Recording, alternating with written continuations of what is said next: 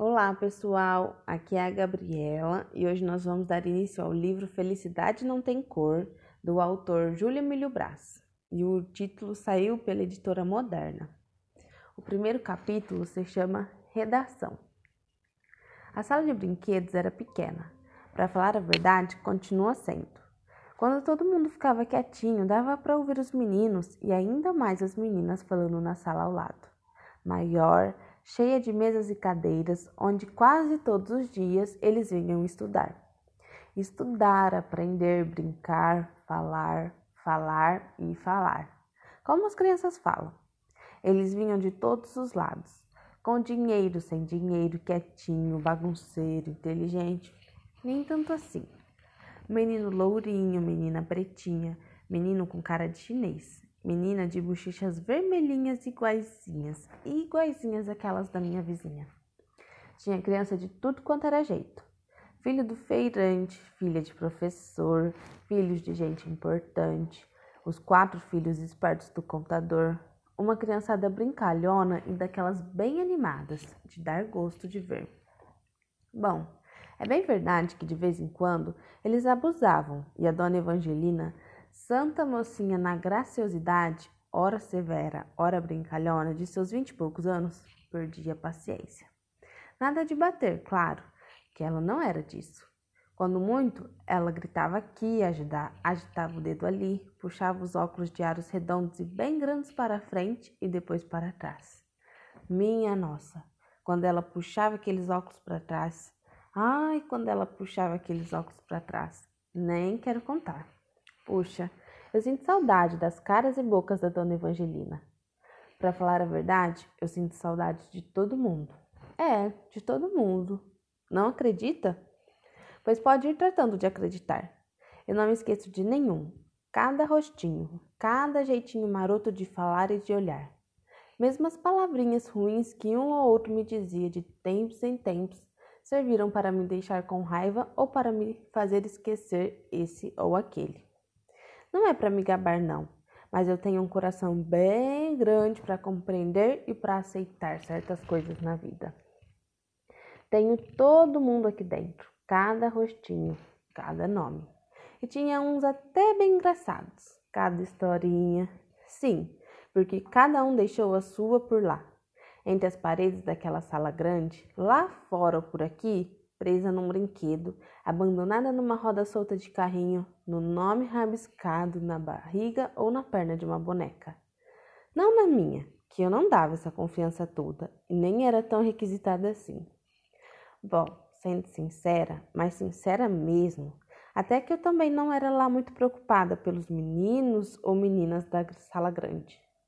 Sendo ainda mais sincera, eu ficava mais largadinha do que as minhas vizinhas muitas vezes sozinha ou me apegando às poucas mãos, aquelas mãos bem pequenininhas que vinham me procurar.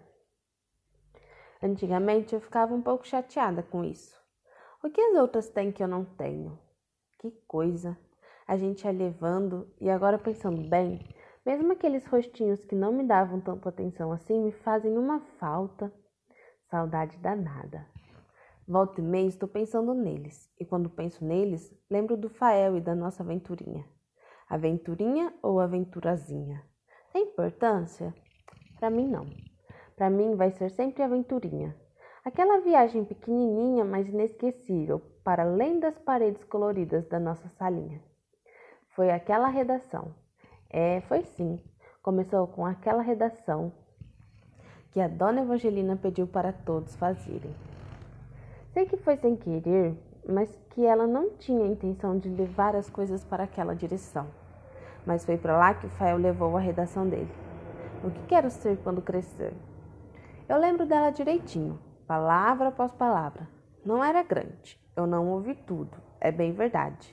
Mas o resto não devia ser muito diferente do que deu para ouvir quando eu espichei o ouvido e ele disse: Eu queria ser branco. Se eu fosse branco, ia ser diferente. Todo mundo ia gostar da gente. Eu já falei pro meu pai que o Michael Jackson sabe como a gente faz isso. Papai achou engraçado. A mamãe também. Disse que Michael Jackson é bobo e chato. Mas eu não acho ele bobo e chato, não. Ele foi sabido. Agora que ele é branco e todo mundo gosta dele. Nem implica com a gente. Ninguém diz coisa feia pra gente. Como é que a gente fica branco?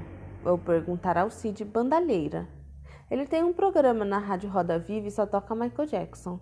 Ele até já deu o endereço do Michael Jackson pra gente, mas eu perdi. Vou pedir para ele de novo. Eu quero ser branco. Todo mundo riu muito. Implicaram ainda mais com ele. A dona Evangelina ficou olhando para o Fel sem saber o que dizer ou o que fazer. Ela mesma ficou com cara de culpada porque costumava chamar o Fel de escurinho. Aposto que ela já estava arrependida de ter pedido uma redação aos alunos. Dava para ver pela cara dela também. É, não parecia ser um assunto tão preocupante assim. Todo mundo riu muito e zombou ainda mais do Fael depois daquela redação. Alguns chegaram até ir mais longe. Não largavam o pé dele, implicando, mexendo, repetindo aqueles apelidos e aquelas brincadeiras que tanto aborreciam Fael. Fiquei com pena dele. Eu sabia muito bem o que ele estava sentindo. Fael era negrinho como eu. É, eu sabia muito bem pelo que ele estava passando. Também tinha lá meus problemas. Coisas assim como passar quase o tempo inteiro comigo mesma. No fundo da caixa grande, ainda aquelas mãozinhas pegando as outras bonecas, as lourinhas e de bochechas vermelhinhas, deixando que eu ficasse mais e mais sozinha, pensando em como dói a solidão. Machucava. Sempre machuca ser deixado de lado. É, eu sabia muito bem o que ele sentia.